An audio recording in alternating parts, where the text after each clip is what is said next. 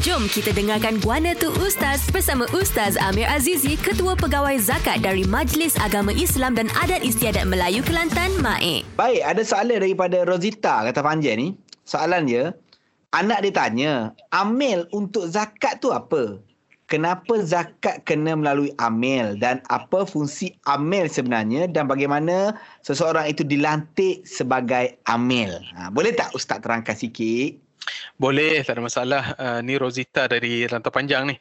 So, hmm. Amil ni dia salah satu daripada lapan golongan asnaf. Uh, adik kakak kena faham lah uh, apa benda maksud uh, asnaf itu. Memang orang Islam kena tahu selain bayar zakat, oh zakat ni dibayar kepada asnaf. So, Amil ni maksudnya gapa? Iaitulah pekerja ataupun petugas dengan maksud pihak yang mengurus mentadbir hal ehwal zakat. Termasuklah pelantikan individu yang yang yang pergi kutip uh, sebagai amil tu dilantik oleh Majlis Agama Islam Negeri contoh begitu. Ataupun di mana-mana pusat-pusat zakat lah. Fungsi amil yang dilantik ni kalau di, kami di Kelantan ni kita di Kelantan enak kalau ikut enakmen Majlis Agama Islam Kelantan 1994 perkara perkara 53 kurungan 1 uh, menyatakan majlis boleh melantik amil-amil untuk mengendalikan pungutan zakat sebagaimana mana yang difikirkan patut. Maknanya kami di Majlis oh. Agama Islam kita lantik rasmilah uh, saya. Kita lantik hmm. uh, untuk mereka kutip zakat bagi kita. Dia jadi wakil kepada maik ataupun okay. kepada pusat zakat.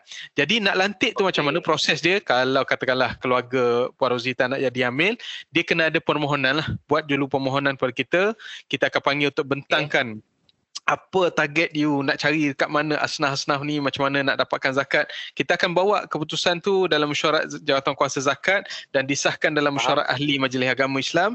Barulah kalau semua hmm. setuju kita lantik secara rasmi melalui surat pelantikan.